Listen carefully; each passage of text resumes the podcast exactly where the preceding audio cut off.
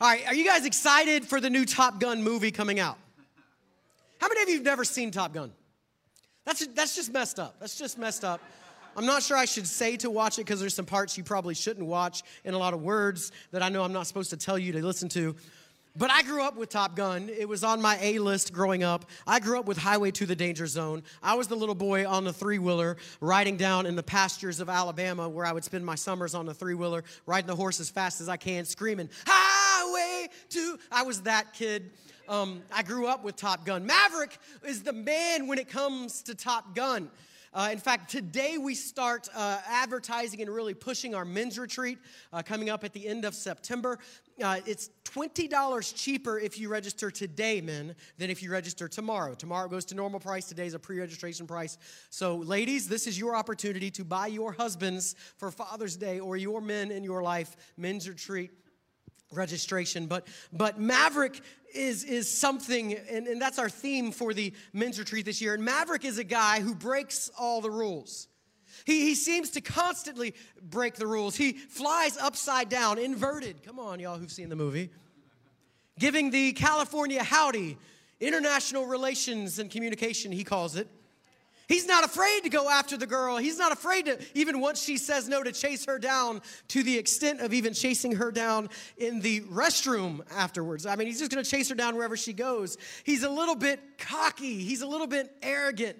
Maverick is not just his call sign, Maverick is what he is. What if I told you that Maverick looks more like biblical Christianity than most of what we see biblical Christianity looking like in our world today. Especially when it comes to manhood, especially when it comes to modern versions of men, where you see Christian men portrayed as a Ned Flanders on The Simpsons. Come on. Or, or you think, what does a Christian man look like? You think of Mr. Rogers, and I love Mr. Rogers, but he doesn't actually look like any of the biblical characters that you will see in the Bible. What if Maverick looks more like a Christian than Mr. Rogers does, more like a Christian man? What if I could propose to you this morning that Christian men look more like Chuck Norris than Mr. Rogers? That we look more like Maverick. We look more like Michael B. Jordan. We look more like Liam Neeson. Can you imagine Pastor Liam Neeson? You don't show up for three churches, he's like, I'm coming after you. I will find you. I will get you. Right? Pastor Liam Neeson. I really think Liam Neeson sometimes looks more like godly examples than most of the godly examples we have before us. You know, men and women are built differently, and I know we're not supposed to say this kind of stuff nowadays, but it's still very much true. Women are built to be much safer than men are built to be. Men live for adventure, and you see this constantly in Ada and I's world. If I throw Emma up in the air, Ada's going, make sure you don't hit her head on the ceiling. I'm like, the ceiling is 14 feet. Do you really think I'm gonna throw her that high, right? Because that's what a child sees. That's what uh, a child sees. That's what a mother sees, right? I, I pulled up a couple memes. How about this next one? This is how a mother teaches her child to ride a bike. This is how a father teaches his child to ride a bike. We're just, we're built a little bit differently. You go to the zoo and you feed the animals, this is how a mother nicely feeds the animals the father's just dropping him down in the raccoons, man. Just, just feed him by hand, son. Hold your hand still. They won't bite. Hold your hand still, you know. How many of your dad ever said that to you? how about this next one? This is how parents, how moms walk their children, how dads walk their kids, right? But you see this constantly with Ada and I. Like, like if a child falls in our driveway, if one of the little kids fall, like Ada runs. Like you think she's a paramedic. I mean, she's like a paratrooper. Jump like, ah! You okay? Are you okay? Picking him up. I'm like, dust yourself up. Get up, boy. Let's go. Come on. Where's the men at? Ada's like, but they fell. I'm like, they need to fall so they learn to get back up. Come on, somebody. Yeah, y'all gotta like like this morning. I'm just gonna say it this way. Instead of saying "come on, somebody" or any of those church things we say, I'm gonna say "talk to me, goose." Come on. If you don't know Top Gun, you don't even know what I'm talking about right here. But talk to me go. See, see, men, men are designed to live more dangerously. Men are designed to go for it. From the time we're little, we're building forts in the backyard and wrestling and doing flips off the high dive and, and doing things that, that doesn't make it make sense in some of the females' minds. We, we are designed to live dangerously. We're standing on first base going, I can beat that throw to second. It's built into the DNA of manhood to stand next to the edge of the Grand Canyon. Can I tell you, I stand like this all the time. Y- y'all notice this? I dangle my feet off the stage. My wife gets nervous every time I do. Other ladies in this room have told me, You make me so nervous. I'm like, I'm just keeping you paying attention, right? Like, you're gonna fall off. I have never had a man come up to me and say, Pastor, when you dangle your feet off the edge of the stage, I get nervous you're gonna fall off, right? Because men aren't designed that way, right? Men aren't designed that, but women, women do, right? And if we're not careful, can, can I go deep for just a second, even before we get into the word? America has become feminized because of a lack of men. Not a lack of males, a lack of men. And, and, and, I, and I, I don't want to just go deep for you with, for just a second. Let me tell you what's happening uh, before we even get into the message. And it's not, it's, I just want to help make some sense of what's happening in our world right now. We have a whole generation that has grown up with single moms. And dads who are absent, even when they're in the house, are oftentimes absent. And a single mom, when they are forced to raise their kids, and this is nothing against single moms, it's just the way it works, single moms protect their boys by trying to encourage that adventurous spirit out of them. Dads encourage the adventurous spirit in them. And so what you see eh, that happens is, is you end up with, in fact, we even use this language. For moms, you have mama's boys. For girls, you have daddy's girls, right? We even use that language. What happens is a man knows that you are going to go through some hell in life. He knows that to be a man, you're gonna have to grow up and be tough. You're gonna have to survive some stuff that's not so easy. You're gonna have to get up when you don't wanna have to wanna get up, and you're gonna have to push through when you don't feel like pushing through. So as a father, you teach your boys how to be tough. Women do the exact same thing. And so mothers will teach their daughters to be tough by their standards. And so, so the mother knows, listen, you're gonna have to fight through some things, and there are some sexist things inside of our society, and you're gonna have to have to push your way and, and break through some glass ceilings. And so mothers will teach their daughters to be tough. And so what happens is when kids are raised by single parent homes that are just mothers, oftentimes the mother teaches the daughter to be tough, but never teaches the son to be tough because she doesn't know what it is to be a boy. She knows what it is to be a girl. Are y'all with me? So then you end up with very strong females and weak males. You have great women and weak men. That's what begins to happen. And that's what we're seeing in our society today. We have a lot of males, we don't have a lot of men. So, what am I saying? Let's, let's go somewhere. I want to say this when we talk about biblical Christianity. and I want to call out the man inside of the males in this room this morning that following God is not safe. I know you've probably heard people say that the safest place to be is in the middle of God's will. You tell that to three Hebrews in a fire. You tell that to Daniel. You could make the argument, yeah, it is. But if you're really going to follow God, it's going to be moments in your life that He causes you to do things that take a maverick spirit. And what I want to do this morning is unleash the maverick spirit inside of the men in this room. Somebody say, put your aviators on. There's a wildness in biblical manhood. There's a craziness to it. There's a great adventure that God is calling us to. Make no mistake, you follow a man a man named Jesus who has fire in his eyes and a sword in his hand. So we've been in this series on Hebrews called Greater Than. And during this series, We've been looking, just as the writer of Hebrews does, this compare and contrast between the old covenant and the new covenant. And how do these Hebrews, these Jewish people that now have this new covenant, learn to retrain themselves to acclimate to a new covenant, not law based, but grace based? And they're learning all this. And in Hebrews chapter 11, one of the most famous chapters in the entire Bible, he starts reflecting on their heroes. He starts reflecting on all these Jewish legends, these, these men who had come before them that they grew up reading about and studying about. And, and we call it today, we call it the Hall of Faith. Anybody ever heard that? Hebrews chapter 11 is the hall of faith. It's this hall. It's, it's, like the, it's like I went to the NFL Hall of Fame not that long ago, and it's like the NFL Hall of Fame with all the busts. And, and the writer of Hebrews is taking you on this tour of people with great faith in the Old Testament, and he's pointing all these things out. And I'm not going to read the whole chapter for you. In fact, we'll come back to this chapter again in a few weeks in this Hebrew series. But I want to jump ahead to verse number 32 through 34. And I'm going to make three points based on those three verses today. And after he names all these people, a few of which we'll name in a minute, after he names all these people, he says this And what more shall I say? For time would fail me to tell of Gideon, Barak, Samson, Jephthah, and David, and Samuel, and the prophets, who through faith conquered kingdoms, enforced justice, obtained promises, stopped the mouths of lions. Talk to me, Goose. Quenched the power of fire, escaped the edge of the sword, were made strong out of weakness, became mighty in war, and put foreign armies to flight. Are y'all ready for this?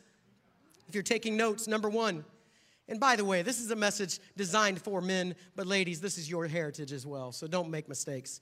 I'm just talking to men more specifically. I'm your, I'm your coach this morning. Number one, daring is in your spiritual DNA. Daring is in your spiritual DNA. Notice verse 32. And what more shall I say? For a time, for time would fail me to tell of Gideon, Barak, Samson, Jephthah, and David and Samuel and the prophets. Who are all those people?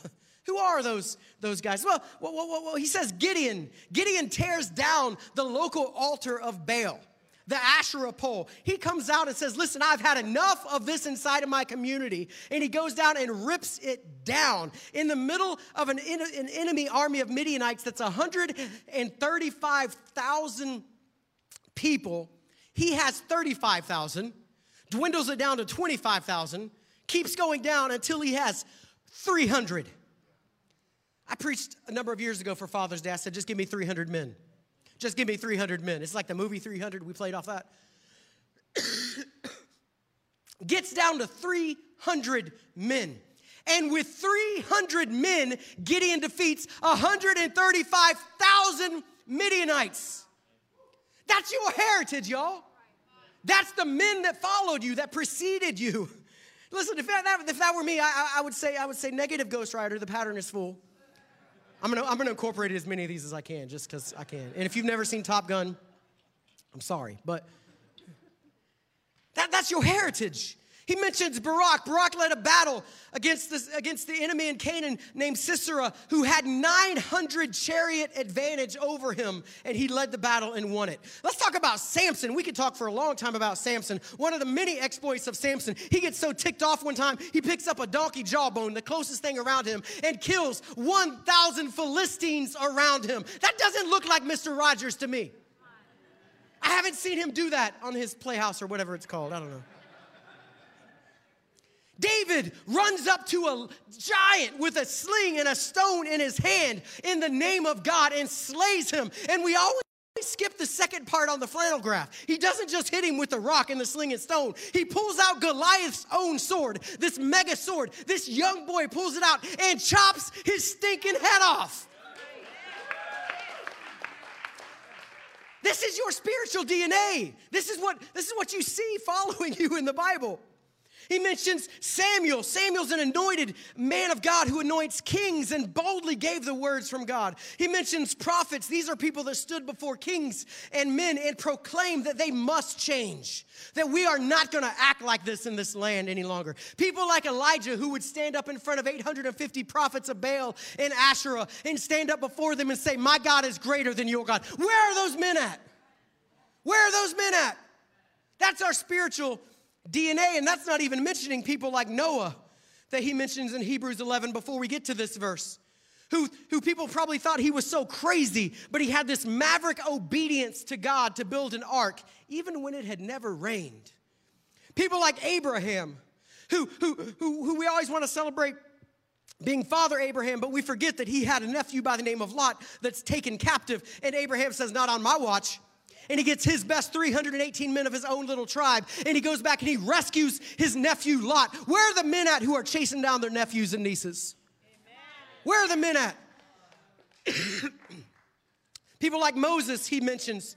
Moses, who stood before Pharaoh, the most powerful person on planet Earth, and said, Let my people go. And when he says no, he keeps coming back. Let him go. Let him go. That's your spiritual DNA, and that's what the writer of Hebrews is trying to say. And this isn't even New Testament people. People like John the Baptist who would stand up before Herod, the very king of the land, and say, Listen, you are living in sin and you need to get this right. People like Peter who would cut off the ear of a soldier coming to arrest Jesus. he was packing, y'all. People like Paul, who would speak the truth in the face of tremendous adversity. He would be stoned, he would be beaten, and yet he would keep getting back up and walking right back into the city. In fact, one passage says in the book of Acts that he was stoned and he was basically dead. I don't know if he actually died and came back or whatever, but they left him for dead. And when he revived, it says he got right back up and walked right back into the city. Where are those men at? Where are those men at? Talk to me, Goose. Men, we're wild at heart. It's in your spiritual DNA to be wild. You feel the need, the need for speed. It's in your DNA. God is calling you to this life adventure, of adventure. And to quote another Top Gun phrase, you're not going to be happy until you're going Mach 2 with your hair on fire. I know that's not a perfect example, but the truth is, God is calling so many of us to more than we're living. That's the reason why so many men we love we love heroic movies. We love action flicks because God has called us to this. So we love those stories because we know God has called us to more than just life as we've known it. And so you can feel that need deep inside. I know the men in this room, I don't care if you're 100 years old or 13 years old, the men in this room, you feel that deep inside. You know there's a higher calling. You know there's something more that's out there. He's calling you to the highway to the danger zone highway to the danger zone. That's what I was actually calling this message originally highway to the danger zone. That's why men love to be called upward and challenged because it's in your DNA. It's part of being a man. In fact, tell me what I can't do and you'll usually see me do it. It's in my DNA. There's a maverick spirit. Number two, look at verse 33. Number two, faith is for the fierce. Verse 33 said, through faith. Through what? Faith. Through what? Through faith, they conquered kingdoms, enforced justice, obtained promises, stopped the mouths of lions, quenched the power of fire, escaped the edge of the sword, were made strong out of weakness, became mighty in war, put foreign armies to flight. Faith is for the fierce. But yet, that's not the picture of faith that we usually see demonstrated before us nowadays. Why is that? In the Middle Ages, the church started to embrace this idea of bridal mysticism which took the idea that we were the bride of Christ and, and feminized the church in a lot of different ways. And so we started lighting candles and praying to Mary, and different things like that started going on. And uh, priests started to become unmarried. That's not a very masculine thing. So we started to become more and more feminine, and risk and adventure was taken out of the church. In fact, we started calling the building sanctuaries because they're safe places. But men crave risk and adventure. It's, it, we, we created a chick flick version of the church, full of emotions and loving and sweetness and sharing and communications and feelings, all those words that men love. I walked through the living room the other day and Ada was watching My Fair Lady. I kept walking. Men don't naturally love those things. Nobody's ever called me. Pastor T- Tony's never called me and said, "Hey, man, you want to come over and watch Titanic?" Ever After's coming on. You want to come over and watch it with me, Billy? It's just uh, it had to happen. Sleepless in Seattle, Pete. You want to come over? we don't talk like that. You know, one time I did call Tony and I said, "Hey, you want to come over and watch Ford versus Ferrari?" We watched that. We watched that. You put surround sound with those car noises. That's a masculine movie right there. One time, Tony reached out to a bunch of men in the church, and back when True Grit was coming out, said, "How many of you want to go to True Grit?" We filled up the theater from our church of a bunch of guys who just like passed the word around and wanted to go see True Grit. Why? Because we love those kind of stories, but we don't like the chicks flicks version. And yet, it's so often, the case that we have made that in the church. Think about the modern church. We sing, we hold hands, we get dressed up. You know, women were involved in that. Come on, come on, men. Talk to me, Goose. If I'm wearing a suit and tie, it's because there's a funeral, a wedding, or my wife made me do it for something. That is it. That is it. Which, by the way, the funeral and the wedding are still wives making me do it. It's just not my wife. and so we end up with this hugging culture, which I'm not against hugging. Y'all know me. But I just want to point out those are those are kind of feminine, girly kind of things. And then we paint this picture of heaven where you get to go to heaven and you sit on a cloud and you hold hands and you play a harp like a little fat baby in a diaper. and all the men are like, "Yes, I want to go there." because that's the image we have of faith. But that verse said, through faith. Just, just go to that next slide. Through faith, what? Through, listen to this language. Through faith, conquered kingdoms. That's manly language right there. Enforced justice. When you saw injustice being done, you didn't tweet about it.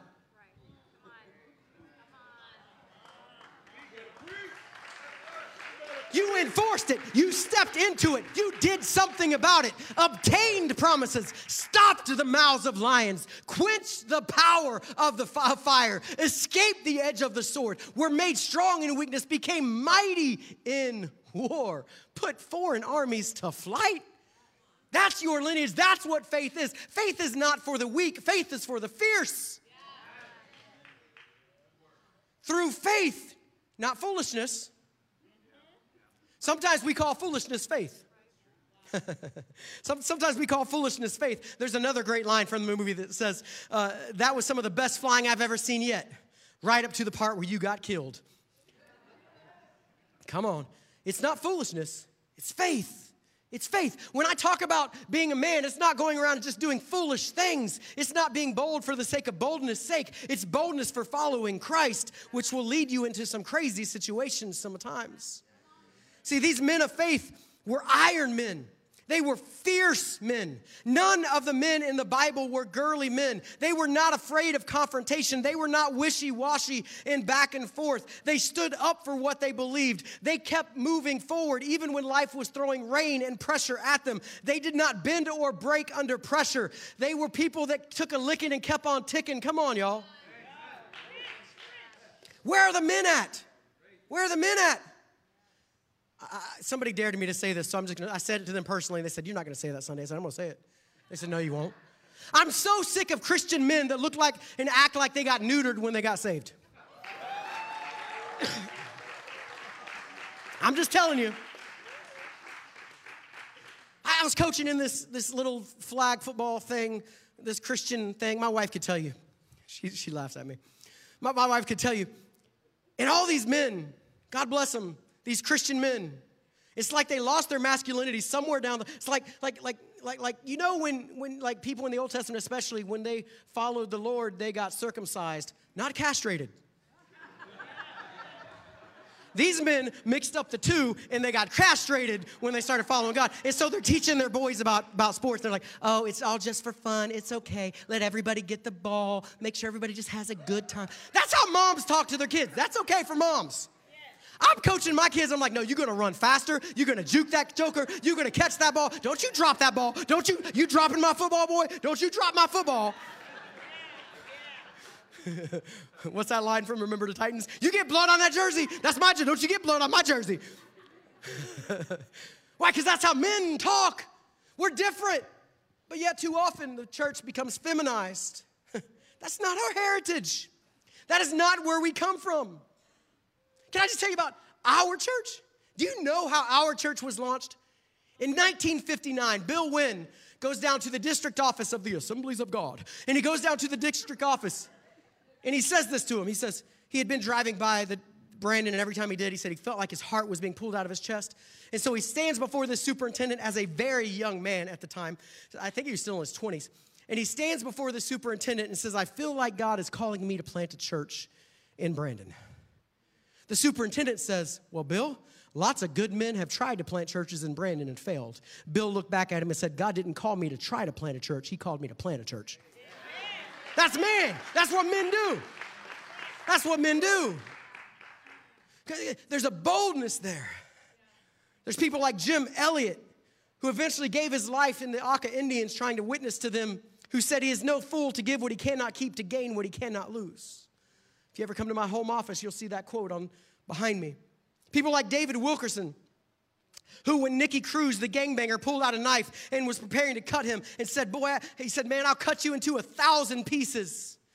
David Wilkerson replied back, You can cut me into a thousand pieces, and every one of them will still cry out, I love you. This isn't, this is manhood. This is what God has called us to. But we get this bridal mysticism, which paints this picture of Jesus where he's skinny and pale and wimpy and And then you see this modern version of Jesus where he's just always happy and the wind's blowing through his hair and he's wearing sandals and he's really a hippie, is what he really is. Where do you see that in the Bible? Jesus was a man. He was a carpenter. He had calluses on his hands. He got so frustrated he threw temple tables over and whipped people. Literally made a whip and whipped people out of the room, y'all.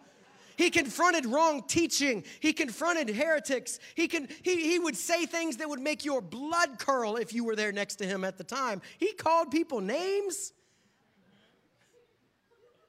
But John Eldredge says it this way For after years of living in a cage, a lion no longer even believes it's a lion. And a man no longer believes he's a man. Because we've been taught that biblical manhood means being nice I'm not talking against the fruit of the Spirit. I'm just saying there is an inner strength, there's a character. Faith means guts, it means courage, it means adversity. Through faith, people are walking on water and killing giants with a rock. Wake up, mighty men in the room. Wake up.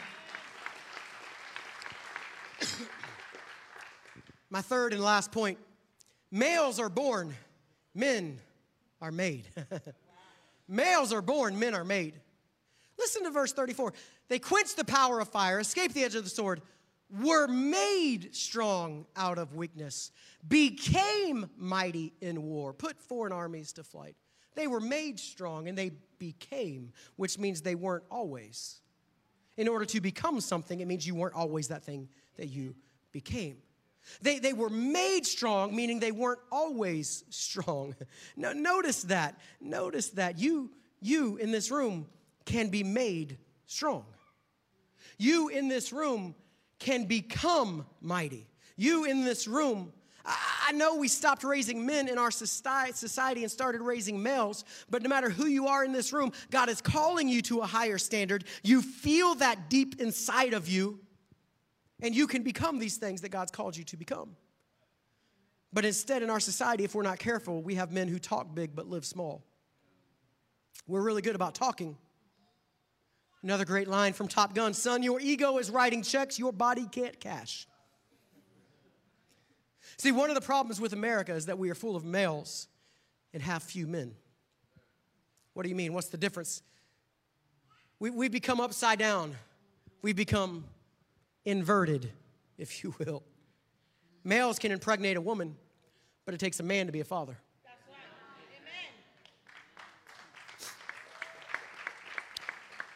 Males can convince a woman to marry her, but it takes a man to be a husband. Males can get a job, but a man is going to hold a job. That's two different things. Males can make money, but men will spend it on somebody other than themselves. Males can be violent, but men protect the weak. Males have, they're going to have adversity that comes at them like everybody else, but men are going to triumph in the middle of that adversity. Males can own a Bible, but men will actually read it. All males will pass away, but true men will leave a legacy to be remembered. They'll leave an impact on their sons and on their daughters, their grandchildren. Something more than just a last name or a tombstone leaving behind. By, by, by the way, I, I, was thinking about this literally yesterday. I wrote this into my notes as I was praying and contemplating this message. You know, you carry the last name of your father, and that used to mean something. Think about that. You didn't carry the last name of your mother. You carried the last name of your father because it was your father's job to build you, to mold you, to make you into something that was strong, something that could take that licking and keep on ticking. Some, and so, so people used to say, oh, oh, oh, that's Pete Wheeler's boy. That meant something. That meant he had character. He had integrity. People, people used to look at you like that. It's kind of like saying you were built Ford tough. Doesn't matter if you're a Ford person or not. I know all the men have a perspective on that, but like saying you were built Ford tough. You were built Simpson tough. You were built Kramer tough. You were built Emmanuel tough. It used to mean something by that last name because fathers had that responsibility, and you did not dishonor your father, father's name. You were trained. At the beginning of Top Gun, when they go into the Top Gun program, they look at him and they say, This is what you've been trained for. This is what you've been trained for. It's time to retrain our men. Now, I'm not talking about being macho man. That's not what this is about. It's not about being a macho man. It's about being a strong man of courage and character. It's about being a man who stands in the gap, a man who protects his families both physically and spiritually from all attacks. A man who will not run away at the first sign of trouble. It's not about being macho, it's about having a deep integrity of soul inside of you. See, manliness is more than the size of your truck tires, your biceps, or your bank account. In fact, the size of your heart matters a whole lot more than the size of your man parts.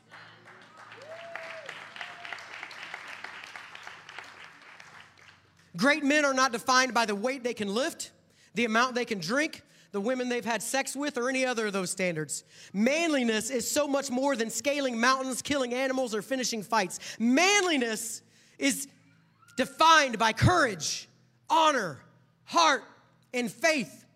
It's an inner strength that doesn't allow you to compromise your convictions, and it holds you together when everything else is falling apart. Manliness is a beautiful combination of integrity, character, chivalry, and grit. A man will face storms, brave winds, and swim upstream. A man will be strong enough to fight in wars and gentle enough to cradle newborn babies and wise enough to recognize the difference between those two. And in the midst of the plethora of emotions between these extremes, a man has the wisdom to know which emotion to use in that moment. To embrace becoming a man is a noble quest. To become a man is a noble quest. To be made into a man is a noble quest to be undertaken. And that's what God is calling us to do. So this is not about being a macho man. It's not about being a macho man. It's about being a man of integrity and character. Integrity and character. A man like Tony Parker who can put down a bottle through God's help, and he will give you give God all the praise for that. Who will put down a bottle because he says this bottle will not control my rest of my life, and can be an alcoholic for years and say no more. I'm becoming a man. A man who looks at the drugs or the alcohol or the cigarettes or the marijuana or whatever it is and says, This thing will not control. I will not be controlled by a three inch stick. This thing is not going to control me. I will be controlled by God Almighty and Him alone. That's what men do. I refuse to be controlled by anything other than God. Uh, unnamed men around this room that I could name, but I won't embarrass them, but men who say, I'm going to stop looking at women lustfully, I'm going to stop looking at porn. I will not be controlled by this and get the help needed to do it. Men who fight for their marriage, not in their marriage. Men who stand up for righteousness in their family. When she's lost that love and feeling, men who help her reclaim it. Men who are strong and powerful. That's what God's calling us to.